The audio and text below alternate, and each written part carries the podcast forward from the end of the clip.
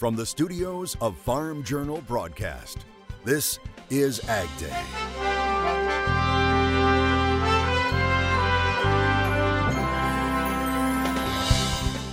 From making fabric to becoming top fashion. To actually see it working and to like feel the fabric coming off the loom, feel the yarns, feel the, the slivers, feel the rovings and things like that. See what goes into creating this iconic item that's in everyone's closet. As war rages on between Israel and Hamas, food help is on the way from the U.S. to thousands of people. I got no pushback, virtually none. And when could we see a new farm bill? Why some say not before the end of the year, what some leaders have in mind instead, right now on Ag Day. Ag Day, presented by Pioneer. What's next happens when experience meets expertise. Pioneer.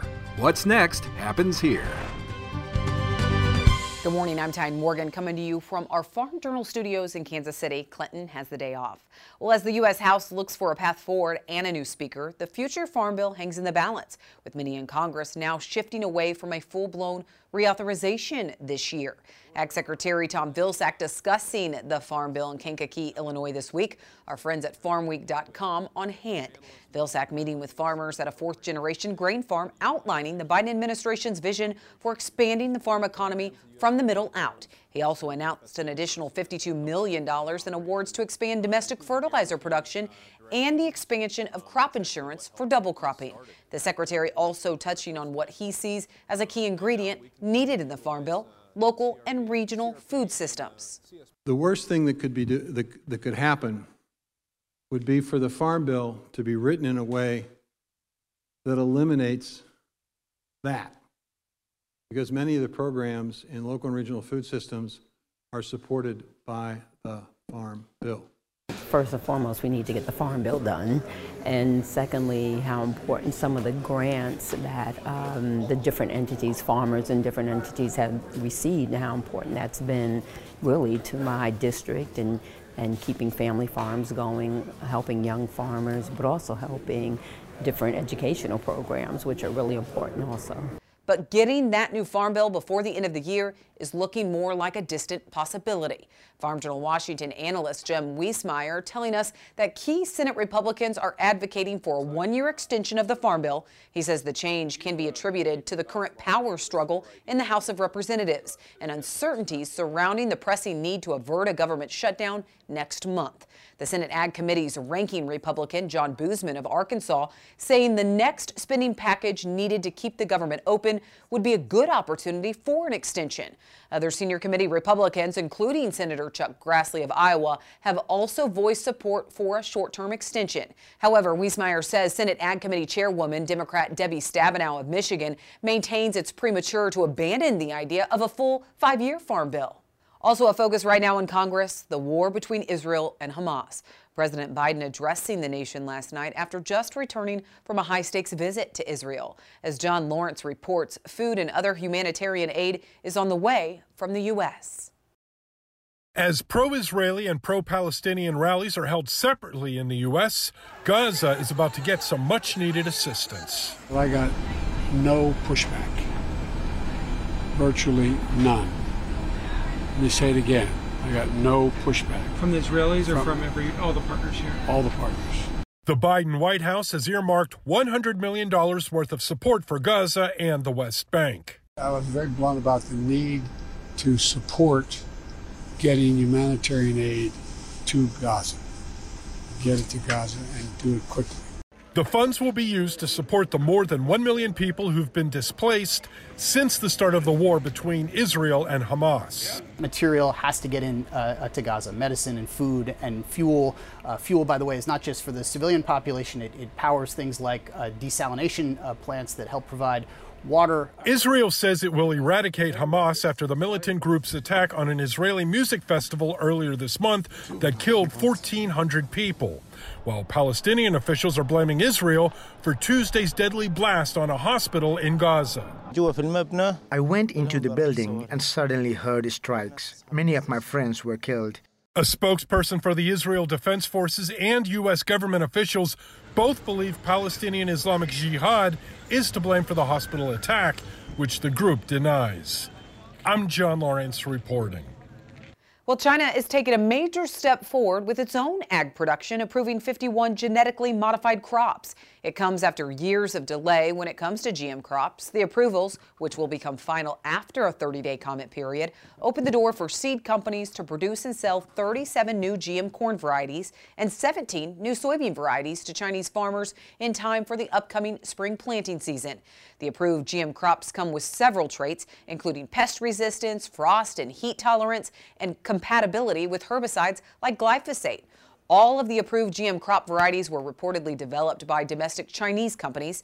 Experts say the move will reshape China's ag economy with record breaking corn and soybean yields anticipated for the coming year. And while China is the biggest buyer of U.S. ag, Russia appears to be gaining a foothold. Reuters reporting that Russia's EPT grain export company is now in a contract with China to supply 70 million tons of Russian grains. That includes legumes and oil seeds. It says the contract is good for 12 years with the possibility of an extension. One Russian ag watchdog says the country's grain exports to Beijing have grown to a record 3.5 million tons since the start of the year. That's up from 2.2 million tons for all of last year. Well, one thing that's guaranteed to happen during harvest time, the weather can make some dramatic swings. Meteorologist Matt Engelbrecht joins us now to take a look at some big changes ahead.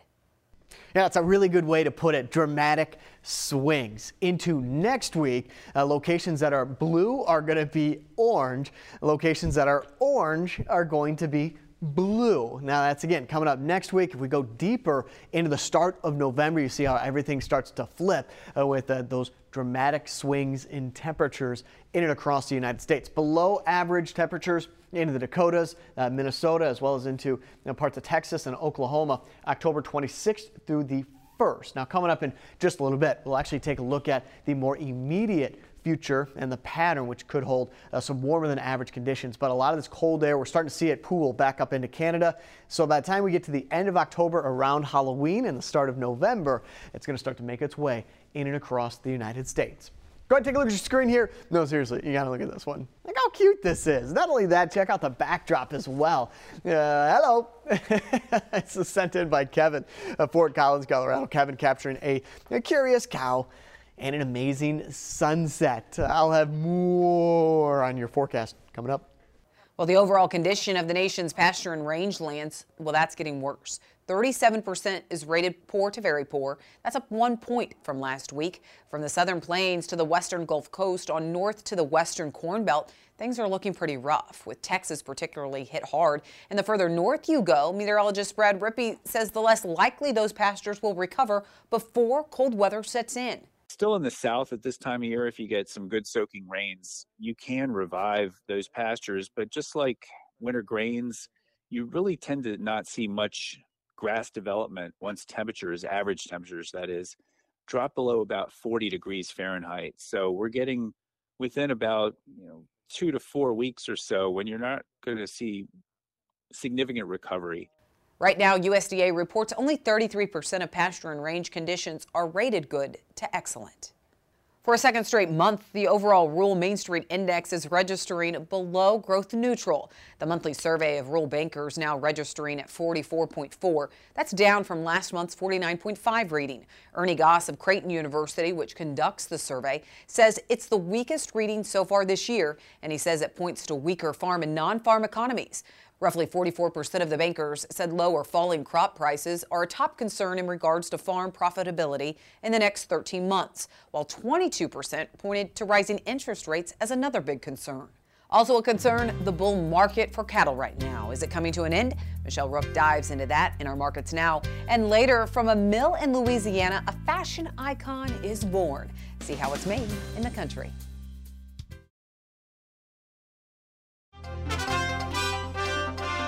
There are reports the largest pork producer in the U.S. is looking to return to the U.S. stock market. The Wall Street Journal says Chinese owned pork producer Smithfield is reportedly in discussions about it. It says the Chinese parent company of Smithfield, WH Group, is collaborating with banks to explore the possibility, with the listing potentially happen, happening as early as next year. Smithfield was acquired by China's top meat producer in 2013, resulting in its delisting from the New York Stock Exchange. It went public in Hong Kong in 2014. Other major meat companies like Brazil's JBS are also considering U.S. listings amid challenging conditions in the meat industry. So, can the cattle market continue to shake off the outside market war demand news? And what will be the signal that the bull market is over? AgDay's Michelle Rook asked those questions in Markets Now. Welcome to Markets Now. I'm Michelle Rook with Brad Kooima with Kooima Kooima Varilek. And Brad, we've been in a big bull market in the cattle. And, you know, how long can this continue with all of this outside market noise that we've had? everybody knows that's worth their salt anyway, that the, the cow herd's about at 60 year lows. Um, so, you know, we've got a basic supply situation that sets up pretty friendly. You know, you mentioned the outside stuff, right? Um, this is over my pay grade. I'm not a defense uh, uh, specialist here to know how this is going to end. Uh, I hope well and quickly in terms of what's going on in, in the Middle East, of course, and that it stays contained. I, I think that the market seems to be saying that if you know, if, if this conflict can be handled uh, regionally uh, without this terrorism spreading to other areas like the United States, we experience that. We know what happens to sentiment and what happens to the psychic of the long speculator. And for that matter, what happens to the consumer? Uh, they freeze up. They don't dare to go anywhere. They don't want to go out. They don't want to travel. They don't, you know, all that stuff, right? Um, I don't know. I, I, I feel like, you know, we're what ten days deep into this now It feels to me like the market's so far so good. So, what is the signal that you're going to be watching for to tell you that this bull market might be over or taking a little bit of a break? The fundamental deal to me would be a lack of currentness, um, if that would happen. Now, uh, you know, people are going to go, well, that's a lot of hard work, Brad. Watch the fundamentals, yeah, whatever. Um, I, I, guess, you know, from a longer term standpoint, if December cattle would get back below 182, I'd be deeply concerned. Uh, that area provided great support, you know, through the summer um, I suppose that would be where I'd probably draw my line in the sand. But you know, I've been telling other guys, you know, you buy 181 puts for a dollar on December cattle. That's a quite a level. Um, I don't have it up exactly. Maybe it isn't a dollar. Maybe it's a dollar ten. Whatever. But um, you know, I, do something uh, to manage your risk, but that gives you upside potential. Would still be my uh, would be my advice. Thanks so much, Brad Kooima with Kooima Kooima Varilek. We'll have more Ag Day coming up. To contact Brad, give him a call at 712 722 0023 or visit the website at kkvtrading.com.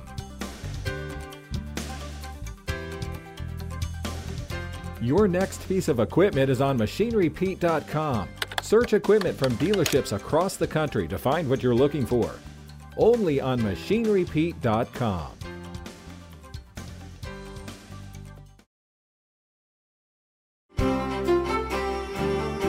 As promised a little bit ago, we looked at kind of the end of October into November. More immediate future uh, has temperatures uh, cooler than average in across the Midwest and the Southeast as our low pressure system, our trough, digs in across the United States and eventually is going to move off to the northeast. That pocket of cool air, that's right here. You got more of the 30s and the 40s. This is coming up for uh, tomorrow morning and more of the mid to upper 50s back out here towards the west. But actually you can kind of get a sense of uh, the next ridge that is going to be building in right in here. That is going to strengthen and grow off towards the east and the northeast in the coming week. So tomorrow afternoon, uh, still some cooler air out there into uh, parts of upstate New York, in the northeast. And then the heat back down into Texas, 93 in San Antonio, 92 in Dallas, and then a pocket of some cooler air, kind of the trailing bit uh, of this uh, trough back off towards the west. So the long-term pattern, you're going to see uh, a lot of ridging and a lot of troughing, and that's where we get our big swings in our temperatures. So Friday, Saturday, and Sunday,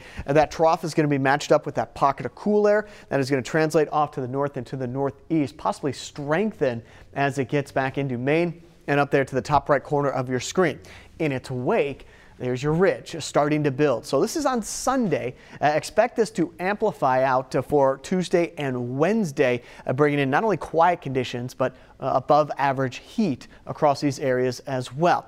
So we had uh, the trough moving out, the ridge building in on Tuesday, and then way back up here, top left corner of your screen, if you're looking for a frost or cold temperatures, you want to follow this piece of energy through the jet stream Wednesday, Thursday, and Friday. You can see by Thursday and Friday, this starts to dip down, reacting to a pocket of cold air. The deeper we get into October uh, and early November, uh, the colder that air is behind some of these troughs, behind some of these cold fronts. So keep an eye on that, uh, not this weekend, uh, but next weekend. Here's a look at that precipitation outlook October 24th through the 28th. Uh, that trough's going to try and dig and uh, possibly some wetter than normal conditions. Roy! Montana, sunny, high around 71 degrees, low of 39 degrees. Roy, stun, morning light rain, high around 71 degrees, low of 46. Ray, Mund, Mississippi, mostly cloudy, high around 88.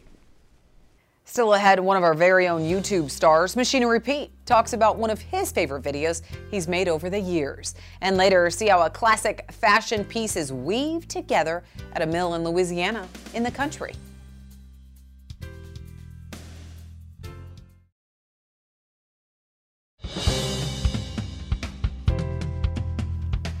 Farm Journal has some of its own YouTube stars, and one of them is Machinery Pete. And he has more on one of his favorite YouTube videos. Well, folks, I've had a ton of fun posting Machinery Pete YouTube videos over the last 14 years, covering auctions all over the country.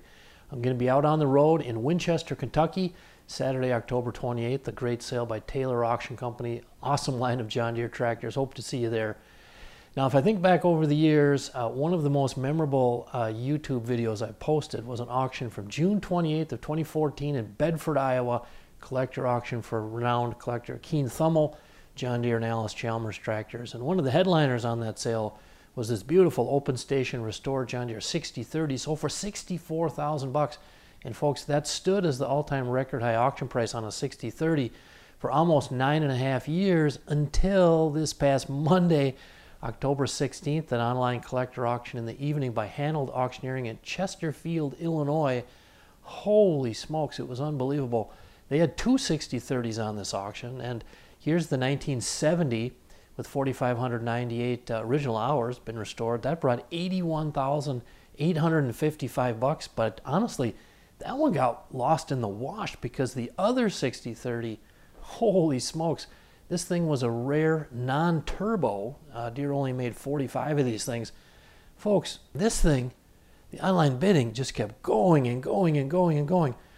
Wound up selling, the hammer price was $141,000. Tack on the 7% buyer's fee and it was 150,870 bucks. I'm guessing this record might stand a while. And oh, by the way, same auction had a John Deere 5020 1969 model, $107,000. Thanks, Greg. Well, it's a long way from the fashion runways of Paris, but what the Louisiana but what this Louisiana mill creates captures the eye of designers around the world. That's in the country.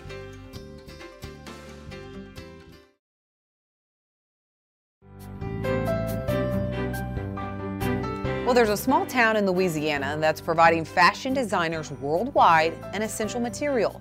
Much of it is made from the cotton grown in the area and the Mid South. LSU Ag Center reporter Craig Gautreaux has the story from Vidalia, Louisiana. Just a short distance from the banks of the Mississippi, Vidalia Mills is busy making yarn and an important material used in many apparel items denim. A group from the LSU Ag Center Textiles, Apparel Design, and Merchandising Department toured the facility and got to see how premium denim is made.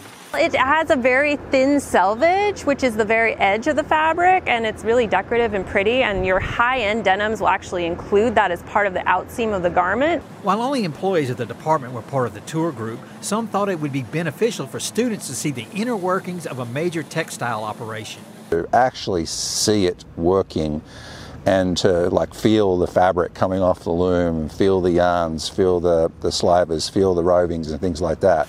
You know, they don't necessarily get that in the classroom. The key ingredient for the products being manufactured is cotton, some of which is grown in the nearby fields. Having raw materials close by is an area of research Stannard has an interest in. The idea of local and sustainable has always been a part of my research program. It's something I try to bring into the classroom, and it's something I really want to emphasize to the students. So it was like, we got to come here. Not only are the materials coming from the area, but the mill has brought good jobs to a region that is one of the most disadvantaged economic locations in the state. I like the idea of bringing jobs back to a community, uh, good paying jobs. Uh, the other part of the, the equation is he pays 100% of the medical coverage for an employee here. While Vidalia Mills is a long way from the runways of Paris, Milan, and New York, you may find a design that got its start in this small town along the Mississippi River.